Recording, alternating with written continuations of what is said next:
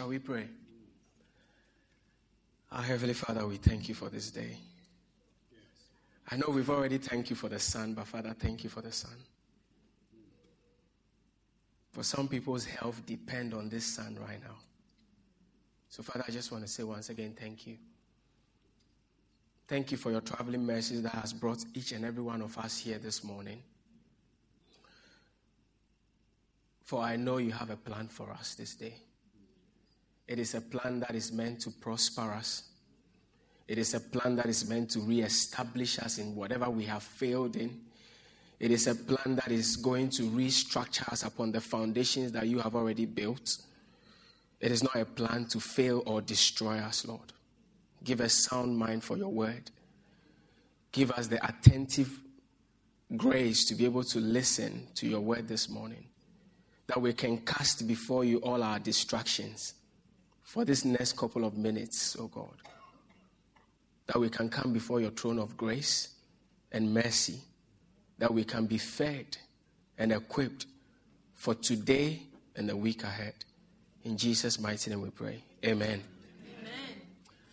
Uh, first of all, I'd like to say thank you for having me this morning. Uh, thanks coming in from Pastor Lloyd as well. He said to extend his love and his greetings to you. And um, Greetings from the family. They are not here today with me. Uh, but yeah, we give God praise. And uh, thank you once again for the 18 months of us coming here back and forth each and every time. Uh, fellowshipping together. It's, it's been a great journey. And uh, it's been God. You know, it's been God. Uh, I'm sure when I said 18 months, a lot of you were like, oh, wow, yeah. 18 months. It's been 18 months. And uh, we give God praise. Amen? Amen? All right. Before we start today's sermon, or before we start today's preach, I'll ask who is the greatest among you here this morning? Oh, please don't do this. Can we leave Jesus and God out of it? Can we also leave the 12 disciples minus Judas? And can we leave? Yeah, can we leave anybody in scripture right now? Who comes to mind when you think about some of the greatest people in life? Aside Jesus, aside God, aside Paul and Peter, aside John. Good, thank you. Your mother, God bless her. And happy Mother's Day to her in advance. She's with the Lord, bless her as well. Anybody else? Wow.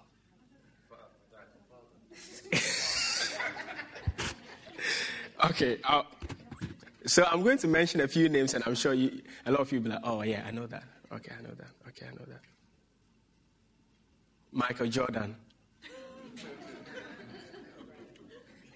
Sir Lewis Hamilton.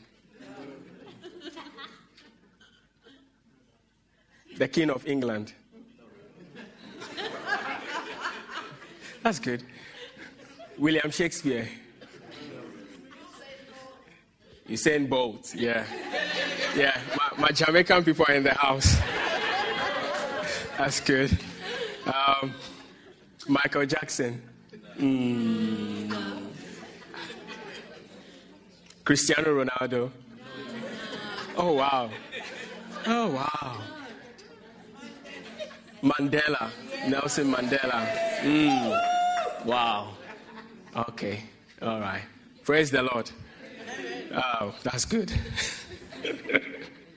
yeah, so this morning we are going to be looking at true greatness and uh, what kingdom greatness looks like and what earthly greatness looks like and uh, the price of greatness.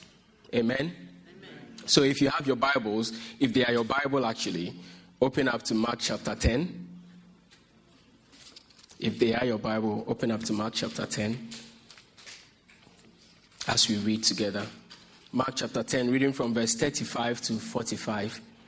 I'm reading from the New King James Version, uh, and I read Then James and John, the son of Zebedee, came to him, saying, Teacher, we want to do we want you to do for us whatever we ask. And he said to them, What do you want me to do for you? They said to him, Grant us that we may sit one on your right hand and the other on your left in your glory. But Jesus said to them, You do not know what you ask. Are you able to drink the cup that I drink and be baptized with the baptism that I am baptized with? They said to him, We are able. So Jesus said to them, You will indeed drink the cup that I drink, and with the baptism I am baptized with, you will be baptized. But to sit on my right hand and on my left is not mine to give, but it is for those for whom it is prepared. And when the ten had ate, they began to be greatly displeased with James and John. But Jesus called them to himself and said to them, You know that those who are considered rulers over the Gentile lord it over them, and their great ones exercise authority over them. Yet it shall not be so among you. But whoever desires to become great among you shall be your servant. And whoever of you desires to be first shall be slave of all. For even the Son of Man did not come to be served, but to serve and to, and to give his life a ransom for many. Amen? Amen. Isn't that interesting? That James and John decides to call Jesus aside and have a conversation. And it wasn't even a request. It was, it was more of an order, a command. They were like, we want you to do for us whatever we ask. It wasn't even a plea, like, can you consider what we are thinking of? And I don't want to jump in there, but sometimes our relationship gets us to a place, our relationship with God, our relationship in church, wherever our relationship is, we get to that place where we become familiar.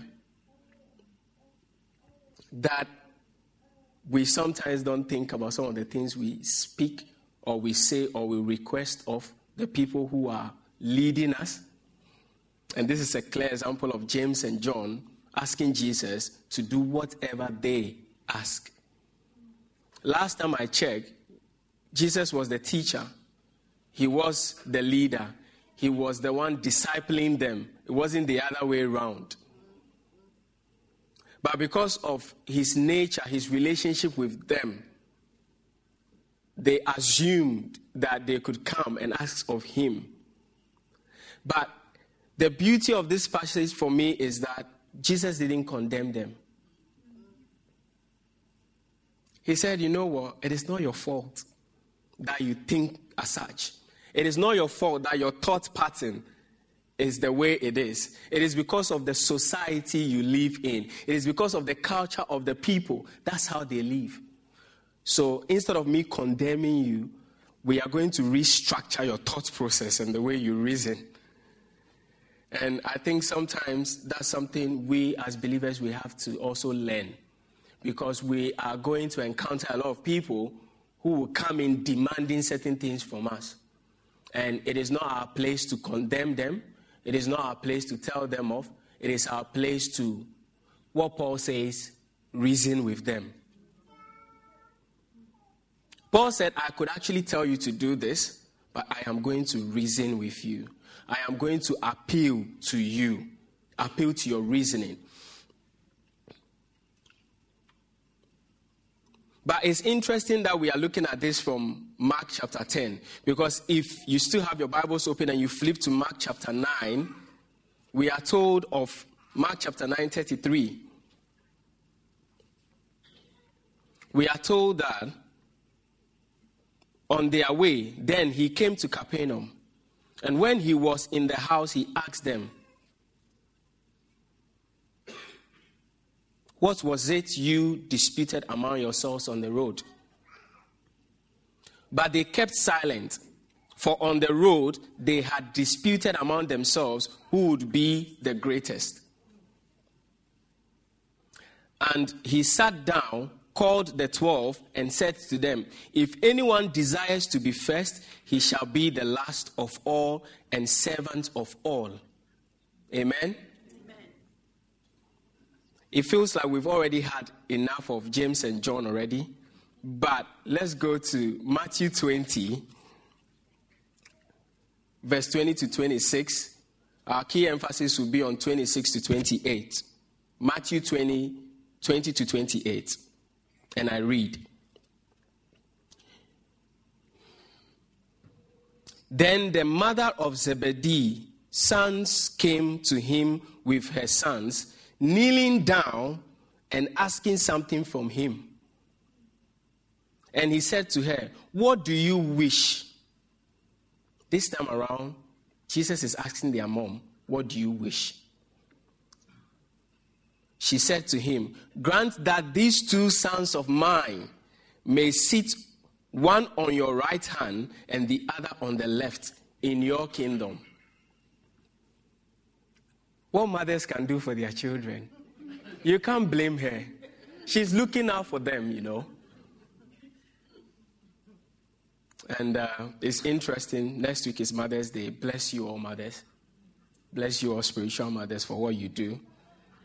I, I believe this is coming from the purest of heart for her children, you know. And uh, but Jesus answered and said, "You do not know what you ask.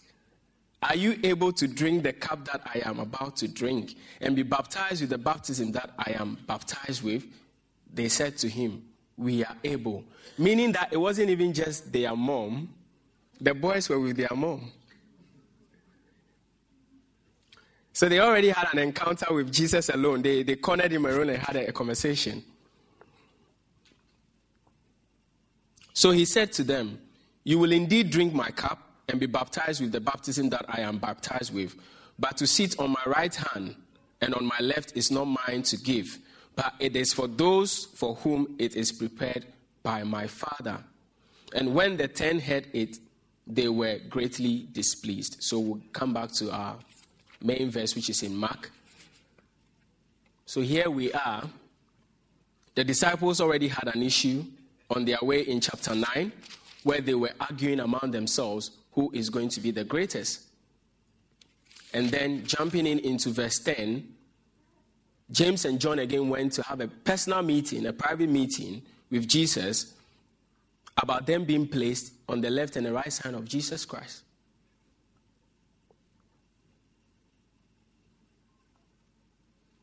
Like I said earlier on, sometimes it is about familiarity, it is also about our relationship. Or sometimes even it feels like because we know each other, we can ask of such a favor. Amen? But it is great that Jesus tells them that, look, it is the community in which you come from, the Gentiles. Because the Gentiles were known to lord it over people. So this was their example of greatness. Growing up, this is what they saw. That becoming great, you need to, you need to, you need to be around the great people. Not only should you even be around the great people, you need to be seen extremely close to them. And Jesus said, That's not it. You are getting the whole thing wrong. And currently, as a society, we are seeing a lot of things happening among us. The changes that we are experiencing right now, the culture that is being exhibited in terms of hard work and reward, uh, the commentary you hear from younger people or even older people saying soft work, easy work, hardly working, all of these things the influx of social media making it possible for people to make a living.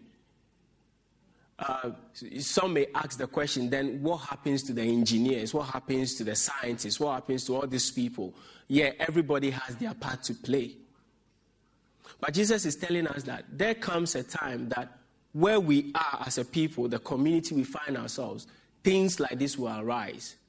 The people that we serve, the people that we lead, will look at what is happening in society and tend to ask the question can it be modeled in the church?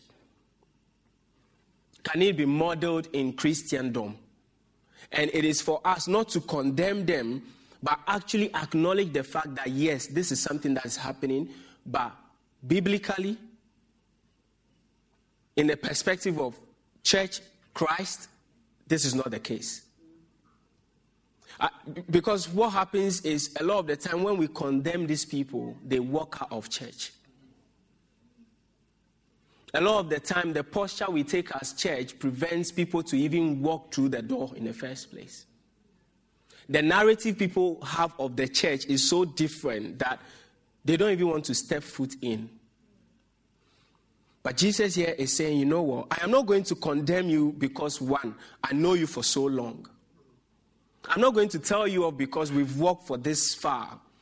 I'm not going to tell you off because I know your mom and your mom had already come. No, all these instances, you know, I'm not going to even remind you of them.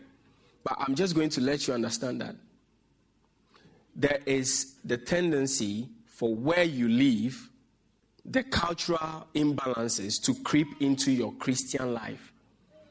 And you have to guard it strongly, and you have to be discerning enough to be aware when you are losing those grounds to the things of the world and fall back in line. But here Jesus is saying, well, greatness comes by being a servant to others, not exalting yourselves above others. Just like we were mentioning some of the people that the world might perceive as great. There were names you mentioned, and people like, mm. And there were names you mentioned, and people like, yay. And that's it. What, what, what, what made you react the way you reacted based on some of the names we, we, we called out today? Is because of how they projected their greatness. It's because of the way they actually use their influence, their authority over people. And then when we look at others, they were very selfless to their last breath. So this morning, I just want to encourage us. We can't use the standard of the unrighteous to attain true greatness, or we can't use the standard of the unrighteous to attain righteousness.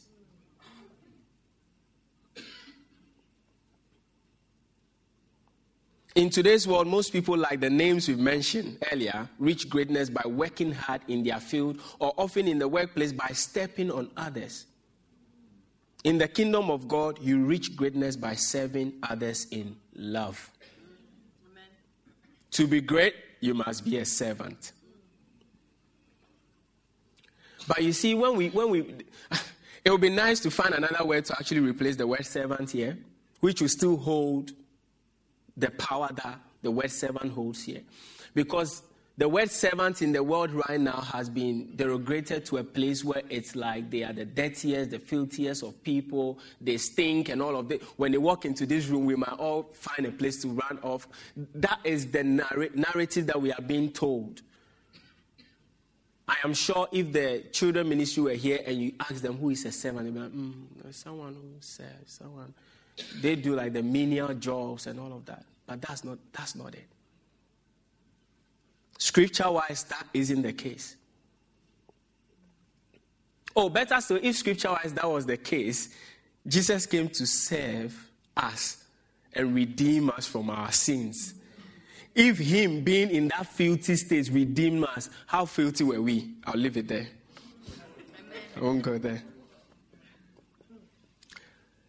I am not downplaying or belittling as believers when it comes to us having great aspirations. That's what God, Jesus said to them as well. All I'm saying is that in the context of the world, the method of being seen to have achieved greatness is so much like the Gentiles. And it's interesting, it's even happening right now. This week, there's been a lot happening with, I won't go there again as well. Because if, if, you are, if, if you are one who follows current affairs, you will know what I'm about to say. And we must be careful we do not adopt that approach as believers, as was the case for James and John. So I am not saying you can't dream big. James and John were dreaming big. I'm not saying you can't dream big. Ask God how you can use your skills and talents to make the biggest possible impact in His kingdom. Your kingdom comes, your will be done on earth as it is in heaven. Matthew 6:10. Just have this at the back of your mind. When it comes to the people of God, us, we must be servants at heart, not celebrities or seen to be on top of others.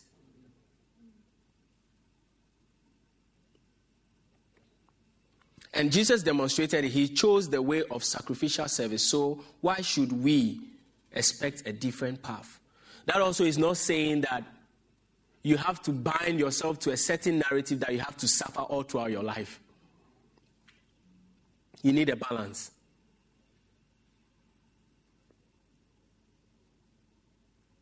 In the world, but not of it. We do not follow the pattern of the world. Jesus must be our pattern. So Jesus is telling us this morning that yes, we are in this world, but we are not of it. Whatever the world does, just like the Gentiles were doing, that is not what we copy to do. If you have difficulty in how society is living their lives right now, you come back to the scriptures. Amen. It is detailed how to live your life. It tells us from beginning, train up a child in the way they should go, that when they grow up, they do not. It starts from beginning, infancy. So if we start from the infant child coming up, adults, they wouldn't depart from it. But if we miss that foundational training when they are young, then what we are trying to do when they are old is trying to miss, miss and hit, kind of, and trusting God for the grace of God to help us through it.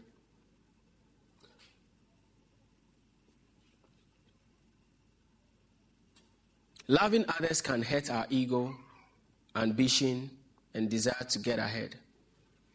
But what Christ is telling us here is that in trying to put yourself ahead of everything else, you have to also consider the next person. And as believers, we are a community, we are not a single entity. So, whatever we do, we have to always have that kingdom mindset at heart. We have to think about our next action and how it impacts the people around us, especially believers, and also largely unbelievers. Because the challenge now with the church is how unbelievers look at us. So if we are doing things just like them, what is the essence of them coming to us? Someone said to me, being good is okay because the people of the world are also good. What else do you offer as a believer? Or let's just say being kind is something that the world is good at.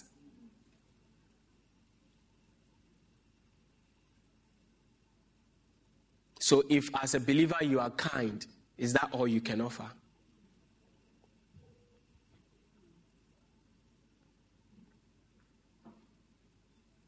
We must be willing to serve one another through love. Galatians 5, verse 13, and I read, For you, brethren, have been called to liberty. Only do not use liberty as an opportunity for the flesh, but through love serve one another. We must serve without expecting anything in return for the glory of God. No strings attached.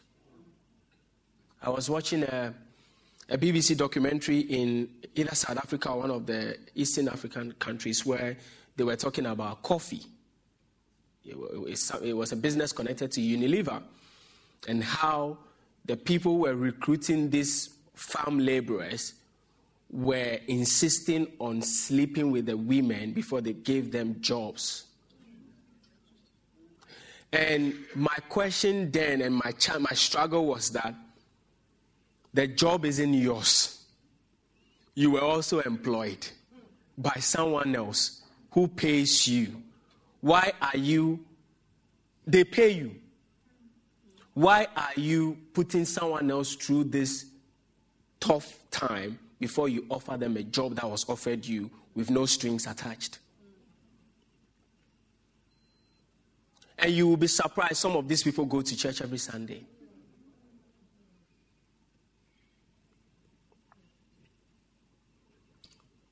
We must serve by using our gifts and talents. 1 Peter 4:10. each of you should use whatever gifts you have received to serve others as faithful stewards of God's grace in its various forms. So, what I'm trying to say here is that whatever giftings, whatever talents you have, yes, it is for your benefit, but as much as it's for your benefit, it is also for the benefit of others around you. The hands are not the same. This morning, when the worship team was singing, their voices were not the same. We didn't have the same voices singing on all four microphones. We had different voices, but they were singing in unison, and it was beautiful. There was harmony. Jesus is telling us that yes, with your giftings, with your talents, with your skill sets, even with your relationship with me, don't lord it over people. Use it to serve, use it to render a service to them. And sometimes I know the next question that someone might be pondering about right now is how do I serve? I don't, I don't see my skill sets being able to be used in a church environment. No. Every skill set that you have can be used in a church environment.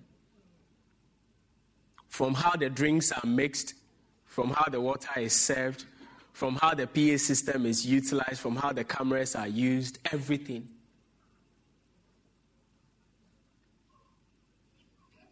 And I bet you there are people here who might be doing sound engineering, but they might not have ever come up to the PA guys and be like, Can I, can I help?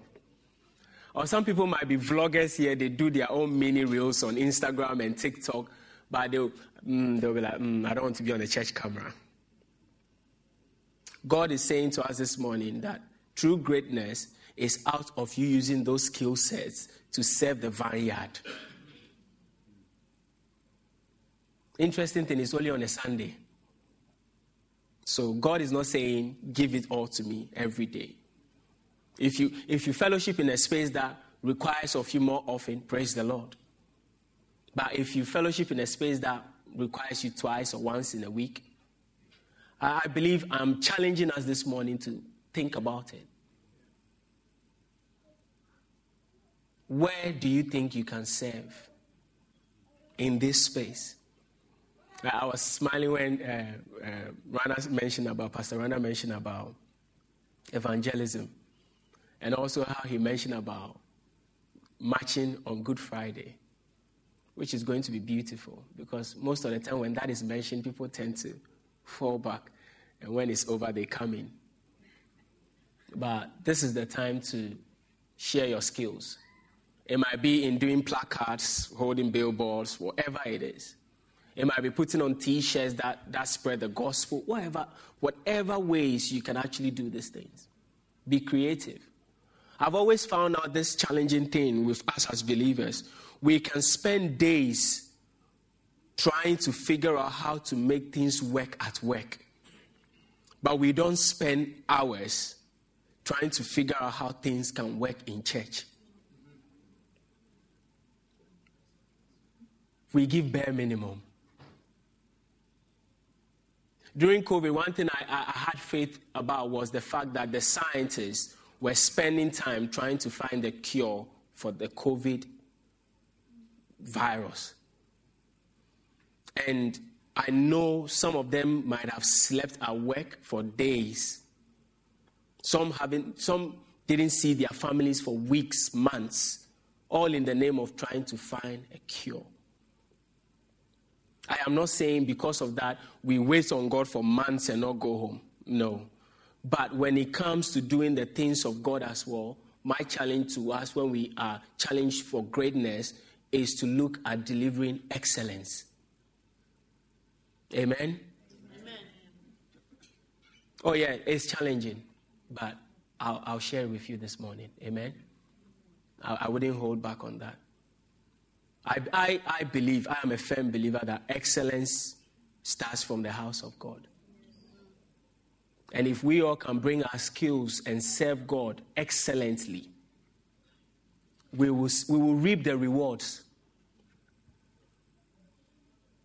Because it is easier for us to work shifts, eight hour, 12 hour shifts, and not complain.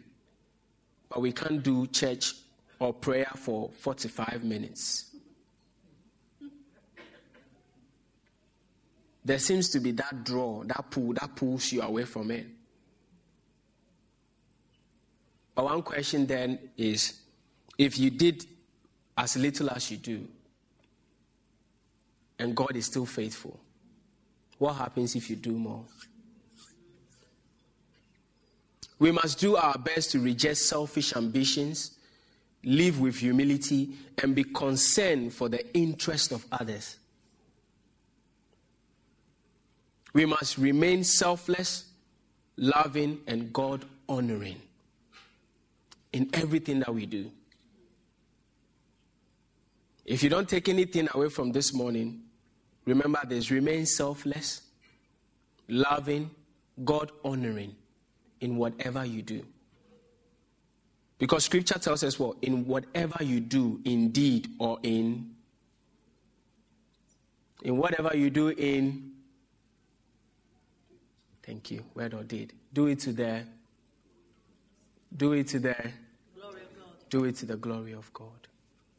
That whatever we do, we do it to the glory of God.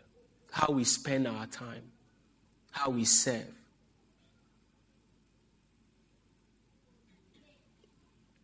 how we worship, how we speak to others, how we look out for other people's interests. In all that we do, we ought to do it to the glory of God, not to our glory. The challenge is humans as we are, we would praise each other. It is fair, it is encouraging to be praised. But we shouldn't allow the praise to now become the determining factor for why we do the things that we do. Someone said, when you stand for the cheers, then you will fall for the boos. We should do regardless of whether we are being praised or not. It is better we are storing up treasures in heaven where it's safe No one who lives in him keeps on sinning. Meaning, it's actually even a sin for us to say that, look, we are of God.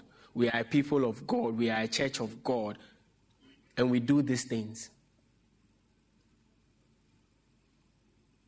And no one who continues to sin has either seen him or known him. If you know him, you know what he is like, you know what he expects of you.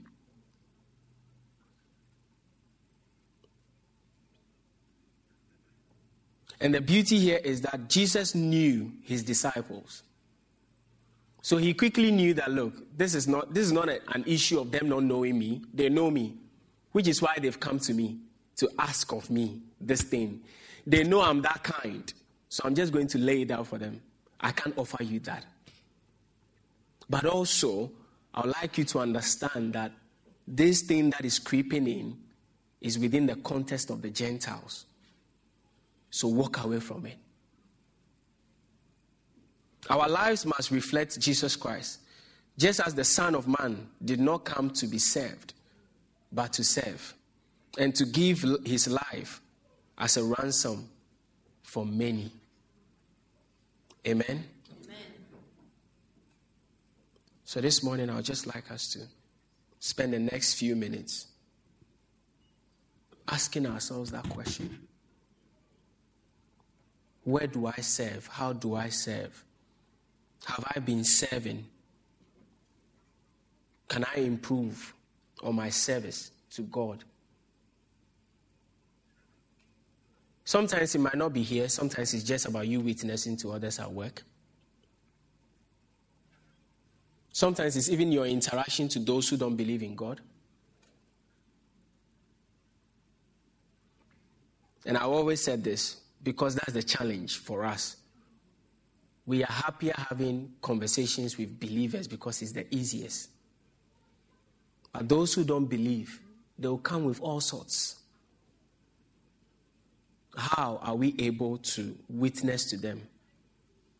That is also an avenue of serving, witnessing, evangelizing. Especially for those of us who spend time at work do people even know who you are and what you stand for? Or do you wear a different coat when you get to work? And when you jump on the train, you put on your holiest of holiest coat again? Or you even keep it off till you walk into this space?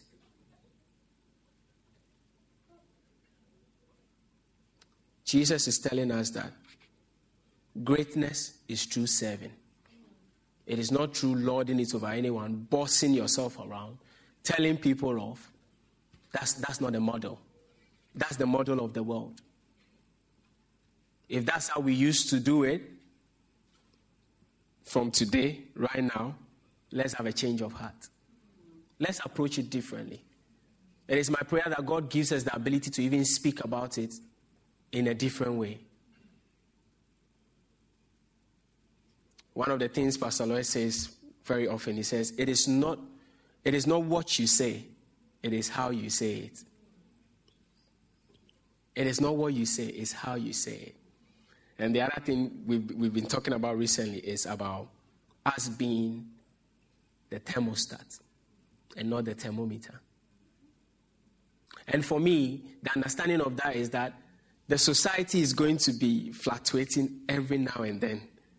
And the thermometer will keep on telling you what the temperature is. If, as believers, we assume the position of a thermometer, what is going to happen? If we hear something about this, we'll jump to it. If we hear something on that, we'll fall for it. We are called to be thermostats.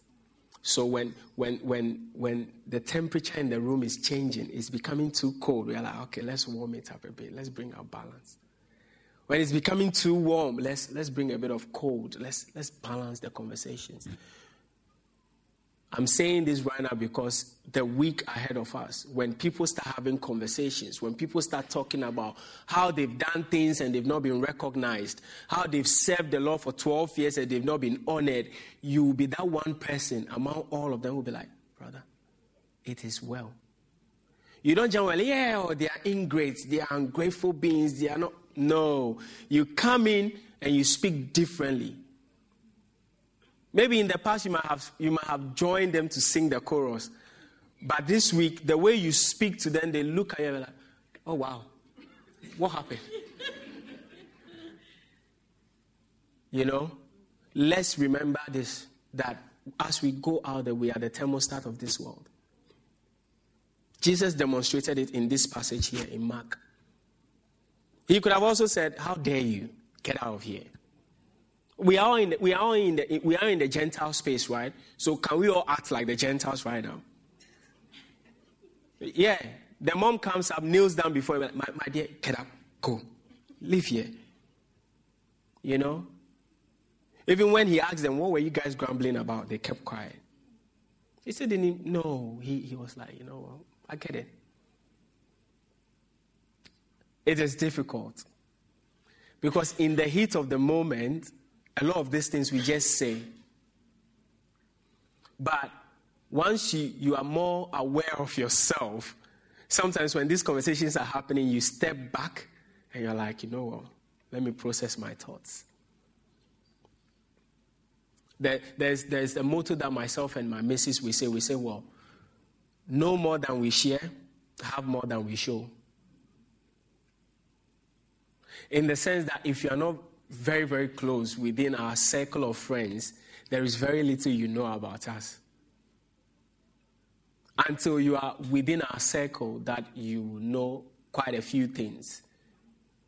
And we are intentional about how we present ourselves outside. So you get people coming closer to you before they are like, oh, really? But why didn't you say? You're like, no, there's no point in saying it. Until you get to know us, you get to know certain things. And as believers, sometimes we have to take up that front. We don't have to go gun. It's a sin. Oh, the Lord says this. Oh, you are, you are fornicating. No. We have, to, we have to adopt a posture. And like I said, if there is any challenge that you are facing in life that the world is going through right now, and you're like, what does God say about it? Read your Bible. Because it's there. It is there. The wisdom in the Bible is so much that you don't need to read any seven habits of effective whatever to be effective.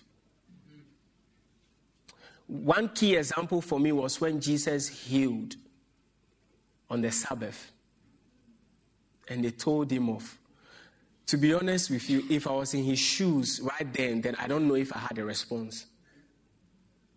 But he, he, he appealed to them. He said, How many of you here, if your sheep or anything is in trouble, needs water, need feeding, need all of this, that you say because it's the Sabbath, I wouldn't care for them?